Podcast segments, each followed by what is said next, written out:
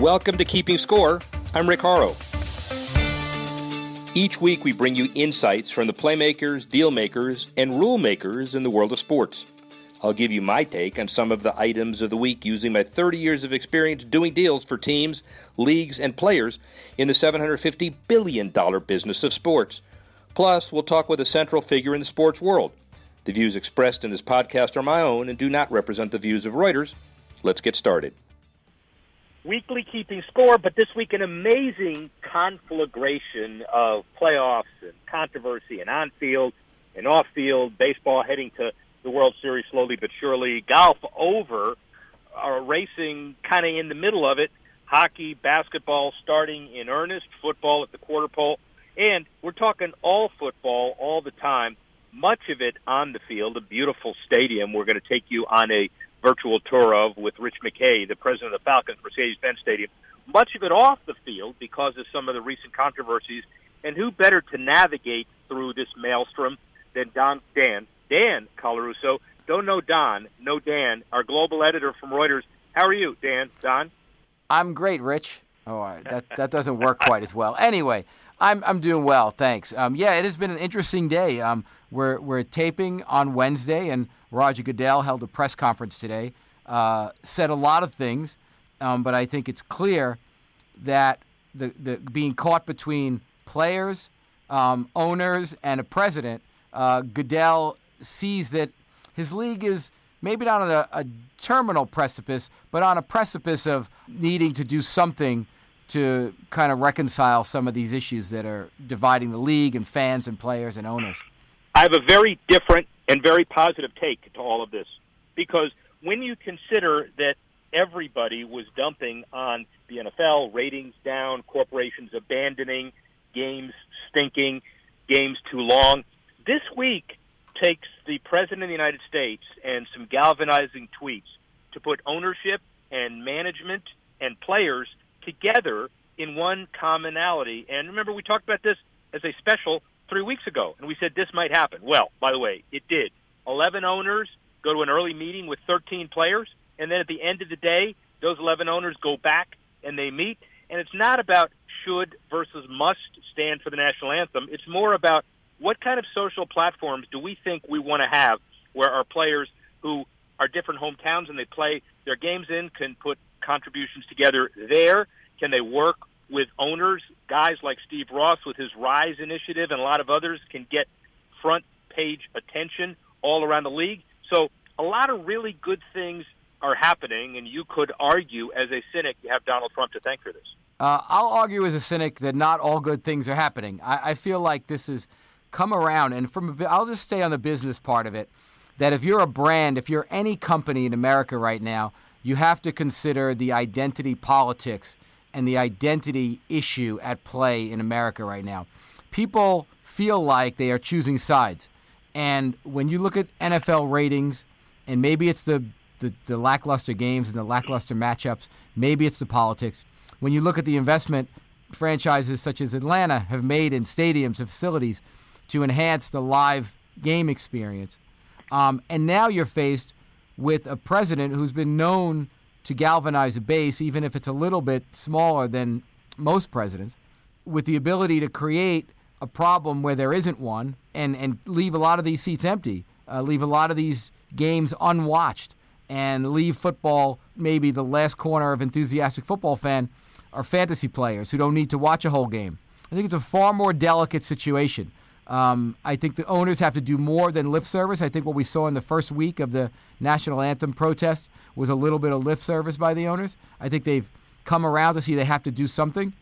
Will it be enough? Will it be empathetic enough? Will it be directed to the right places? And will it be enough to get the president off their back for the rest of the season so they can get down to enjoying watching the LA Rams or the Kansas City Chiefs? The Rams are still in LA, right? They haven't moved again yet, have they? No, uh, no, well put. Right. Uh, and, and, by the way, I, I know, and you and your and your fantasy games, no matter how much you're watching, the Giants have still only only won one game, but that that's another issue. Yeah, that is not the fantasy. That's the nightmare uh, football league yeah. that I'm in. Yeah, yeah. I mean, you've worked with these owners in the past. You've done these things. From your point of view, does the effort have to be calibrated perfectly now, or is a little progress enough for advertisers um, and the the economic ecosystem of the NFL to continue to hum?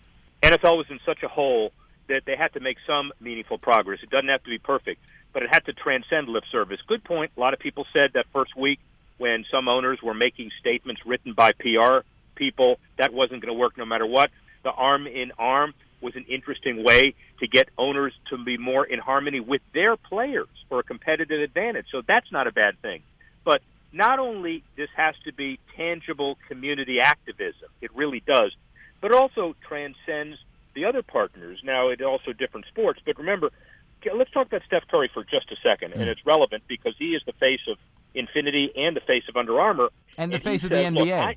I, right, and the Warriors. Obviously, the Warriors, you know, win two out of three NBA championships. Steph Curry, one of the most marketable guys now in the history of the world. He's on top of our uh, Power 100 uh, consistently, and he basically says, "Look, I can't please everybody. I'm not going to try to, but I'm just going to be myself."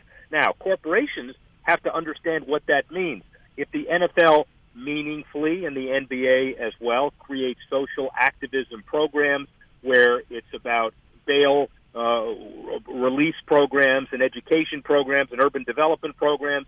Those are big deals that players can meaningfully be involved in. And by the way, corporations want to be too. If it's more along the lines of let's just make statements for statement's sake, corporations aren't going to like it. The cynics aren't either. And to your point, by the way, over the last couple of weeks, I've done even more traveling than normal, and I was shocked that in conversations that I would have with people of all demographics, many of them are burning their tickets, are canceling their DirecTV subscriptions, and are. It sounds like you. Uh, it's like, Me. all right, I'm tired of it, and I'm not going to deal with this issue, and that's the last straw. Well, it is a serious issue, but I do think they've made progress. Well, you've lost a lot of people on CTE and you've lost a lot of people on just the violence of the and the speed of the collision course of the game. So that was alienating. That's kind of kept that's that's put a cap on youth uh, football growth, right? And now you're faced with this. Um, I, I think there's. I'd hate to say it, but if things break the wrong way for the NFL, they could very quickly become boxing. And I, I, I maybe not very quickly, but they can become boxing. And I, I think that's a the teams need to address this. You know, their causes so far have been breast cancer and the veterans, right? And those are worthy causes, but there's a lot of money attached to them, and there's a lot of big corporate interests attached to them.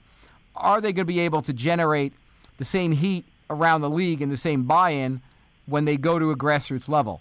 Are they going to be able to make it matter as much as wearing pink cleats? That's the issue.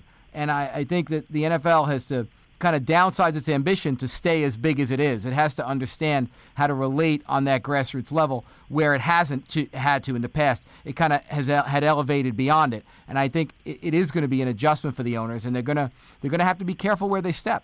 Uh, eloquent again for you, by the way, and it's uh, also validated. Uh, the owners met for about five day five hours today, and mm. again we're taping on on the Wednesday.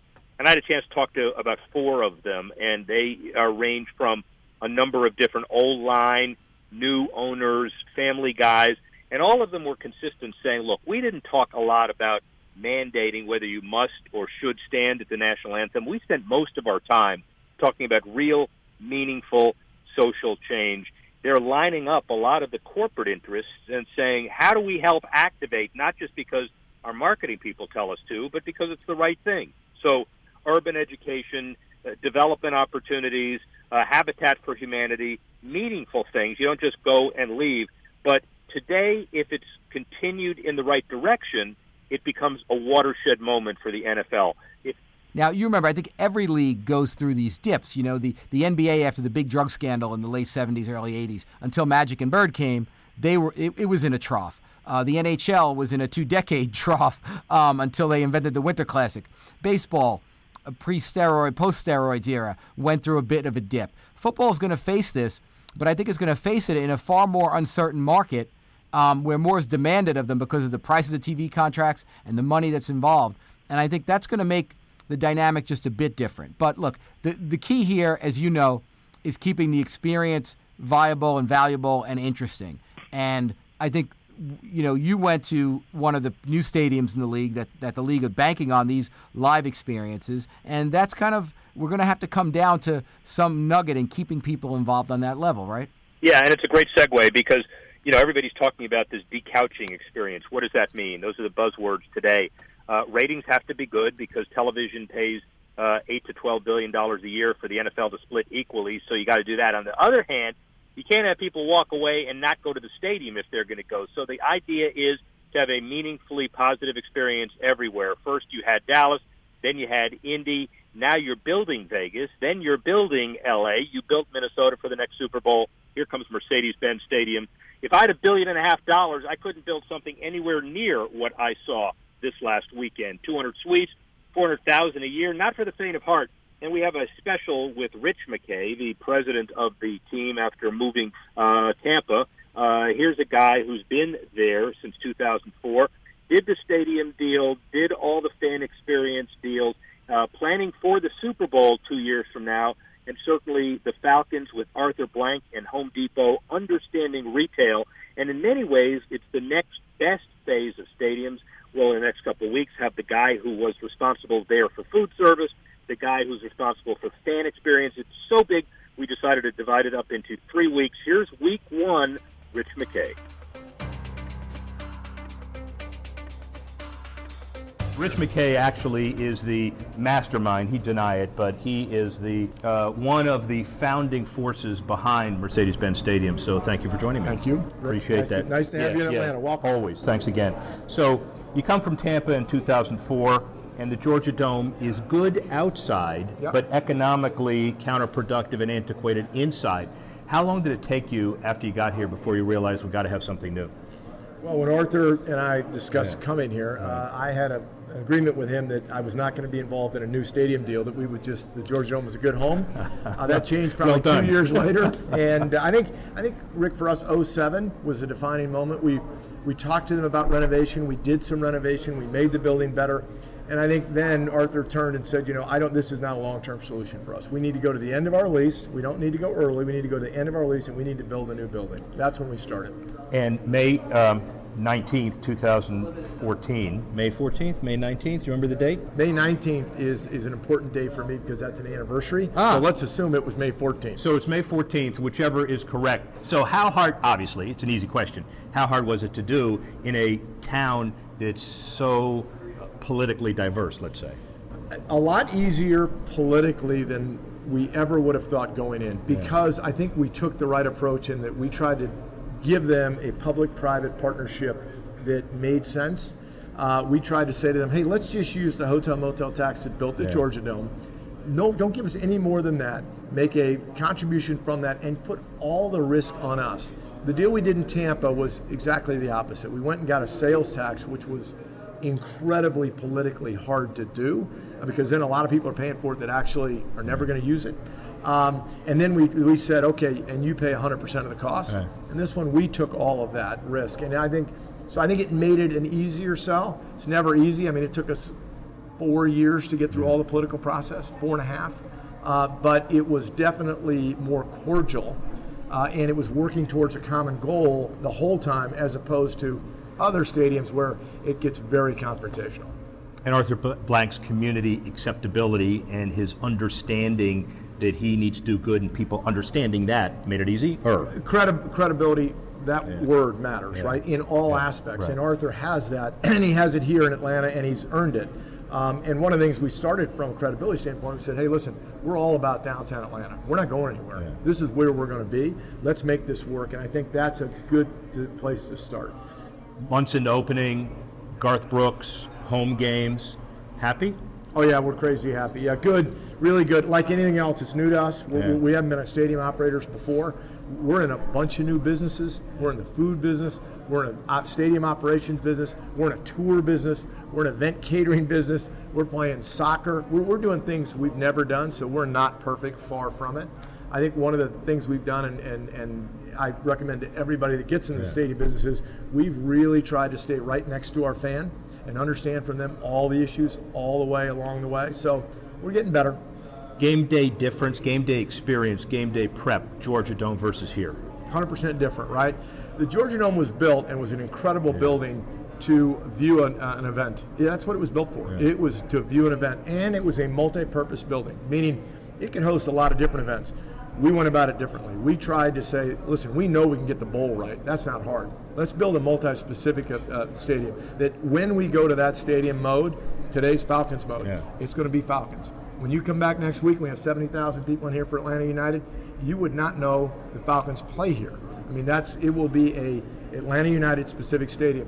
When you were here for Garth Brooks, you would have thought it was a concert setup. So we tried to design it with, with the mindset of every event that comes in here should own this building. That's why everything inside the bowl is digital. We don't have one sign in the in the building other than Mercedes-Benz because we want to be able to change the building. There's a lot of tension, let's say, or different issues with a lot of people about greening. It doesn't necessarily lead to direct ROI, but it's certainly the right thing to do. How do you deal with that? This is a green building, but it also impacts your bottom line positively.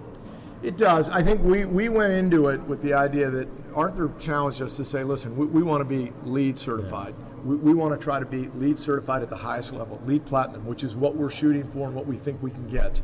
Um, but let's not do it by any of the old fashioned way, which is buying credits and doing all these deals with energy companies that don't really move the needle. Let's do it in the real way. So we hired Scott Jenkins uh, from Seattle who came in here to run our building, who wakes up every day worried about green.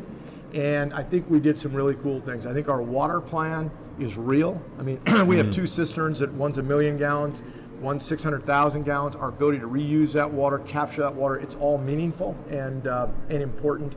And for us, it was never about ROI when it came to the green side. What are the hidden gems, or is there like one really cool hidden gem here that you can talk about with our yeah? So I think that uh, I'm going to give you the simplest one that we like is you can actually circumnavigate this building on any level. On, in other words, you can walk all the way around it with any ticket. And so people think, oh, that was simple. You know, that wasn't quite as simple. No. And none of these new buildings do it, and we don't understand why.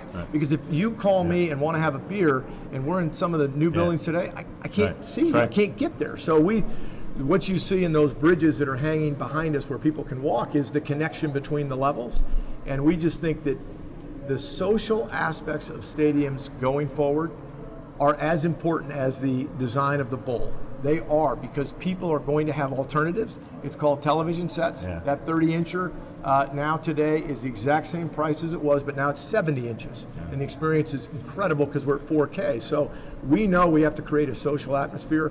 We spend as much time designing behind the bowl, meaning the concourse area, as we did in the bowl.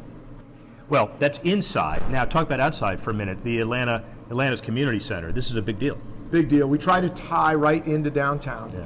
We have two MARTA stations, which is our, our mass transit, and we are we're 200 feet on one direction, 200 feet the other. So we're right in the hub of that mass transit. And then we try to create something that would be inviting. So you're going to see when the Georgia Dome comes down on November 20th, you'll see a backyard built. We'll call it the Home Depot backyard. It'll be a, truly a park uh, for the West Side community, uh, and then we'll tailgate on a game day. So we're we're trying to be truly the center of downtown What does this do for the Falcons brand? we're on an elevating Yeah. arc. Uh, that game at the end of last year hurts still. This is just another piece of that elevating arc. We don't want to be, Arthur would never wake up in the morning and say, hey, let's try to be a top 10 franchise. It's not his object. Yeah. Let's not try to be a top five franchise. You know, he wants to be the top franchise, and that's what we're trying to do. Super Bowl 2018. You going to be ready? Oh yeah, we'll be ready. Yeah, we'll play here in uh, in 19. We'll be we're, we're, we're 19. And the, the requirement, Rick, of the NFL has always been that you have Yeah. to operate for a year. Shakeout year. So this is that year. Right. Uh, we have the college football national championship game uh, this year in January. So we'll, we'll have a pretty big event there. We'll have 75,000 in the building. We've already had two uh, college kickoff games with uh, Florida State, Alabama, Georgia Tech, Tennessee. Both those games had 75,000 in the building. So we're, we're well underway. We'll be ready. International audience, tell us what AMB Sports and Entertainment is, and you run it. So Yeah, so it's his it's his kind of roll up company where we we, we, we put the Falcons, we put Mercedes Benz Stadium, we put Atlanta United. We really try to do it too. We independently empower those entities. So Atlanta United, we hired uh, Darren Eales from Tottenham uh, to come run that business, and he runs it. It's, it's his business to run. He's done a fantastic job. Our job is to support him. Anything he needs, we're going to give him. Uh, on Mercedes-Benz Stadium, we hired the best of the best to do it, um, and we've empowered them. So it's kind of who we are. Uh, and uh, he, we just we use AMB Sports as one place to go. If you got issues, we'll help you. So you and your brother and your father six national championships, 12 Rose Bowls, one XFL championship, which Yeah, was huge, yeah, a, Super Bowl, Yeah. Coach of the Year. You, what, what, were, what were Thanksgiving dinners like? Yeah, crazy. We didn't have Thanksgiving dinners, right? I mean, Yeah, you were playing. You were practice. playing. Right. The cool thing about growing up in it, uh, Rick, for me was probably the three years my brothers played was as cool as it can get, Yeah. right? You see your brother, who's your big brother, who used to, you know, knock you around a little bit, but was your best buddy, um, is playing at USC. My dad's the coach. We won two national championships in three years. Um, he catches the winning touchdown in the last game of his career in the Rose Bowl with two minutes to go. That's a pretty good day. So I always people always say to me, "Oh, was the Super Bowl your favorite day? What's your favorite moment?" No, that's my favorite moment. I remember it like it was yesterday. You know, I was 15 years old and it was cool. So my dad always used to have a phrase that I, I try to live by with my kids, which is include, don't indulge. So we were always included, but we were never going to be overindulged, and that was kind of the way we operated as a family, and, and it was it was cool growing up. You were also included in the reaction where in the late 70s, so your dad coached the winless Bucs, and when he was asked about his team's execution, he said, "I'm all for it." Was Yes, that the line? That was the line. He, he was asked about, hey, coach, what do you think of your team's uh, uh, execution? And he quickly responded, I am all for it. And it caught a lot of reporters off guard. Yeah. Uh, but it uh, it still NFL film still has the sound bite, so it's pretty cool. It lives in infamy. And It for you, I'm just trying to figure out: Does it matter to you that that's the peop- That's the question people want to always No. ask about you. No, anytime they bring up the coach, um, we're happy to talk about him, right? Right. And I get it all. That it's crazy, Rick, how I still get it with everybody Sure saying, "Hey, I knew your dad. I liked your dad. I followed your dad. I was a young guy when your dad." So it's really cool. Stetson Law School, '84. Did you ever think you'd be here? No, no. I went to law school. My dad was pretty clear to us, to John and myself, that listen, don't go into football. You need, you guys need to go get a profession and and uh, learn something and have a trade. And, you know that way you won't have to move around and do all that stuff. So I went to Stetson to be a lawyer and uh, left and went to clerk for a federal judge for two years to be a lawyer. Uh, so no, I never thought that I would end up in this world. And then final question is: You did a pretty good job, Super Bowl 37. So the architecture of building a Super Bowl team, you've done it before. How long before this team gets back? Uh, well, you know, I, I would say this: we're on a we're a good football team, Yeah. and we're a good organization. Dan, uh, Quinn, Thomas Dimitroff, we, we operate at a high level in my mind. We've created a culture uh, for our football team that's going to give us a chance to win for a long time. Super Bowls are hard. Everything has to go so right. Last year, I was in a sports bar watching Dallas play Green Bay, and I knew that the end of that game was going to have a direct impact Yeah. on whether we could get to the Super Bowl because we were going to play at home or we were going to have to go to Dallas. And I think we, I, think he, he was in at Green Bay by that much. So there's so many things that impacted. We have a good football team. We're on a good arc. Uh, we had a good chance. So 15 years ago, Arthur Blank buys this team for 545 million dollars. Rich McKay won't talk about the worth, but Forbes puts it at over 2.1 billion, and the NFL franchise value averages over two and a half billion. And the reason it is is because of facilities, franchises, and owners striving to be the best. And the also the reason that is is because people like Rich McKay help implement the vision. Thanks, Rick. Thanks for listening to this edition of Keeping Score. The producer, Alex Cohn. Associate producers, Freddie Joyner and Ryan Warner. Assistance provided by Carla Swadek, Tanner Simpkins, and Ronnie Sokatch. And the executive editor of Reuters Digital, Dan Colarusso. I'm Rick Horrow. Thanks again for listening. See you next time on Keeping Score.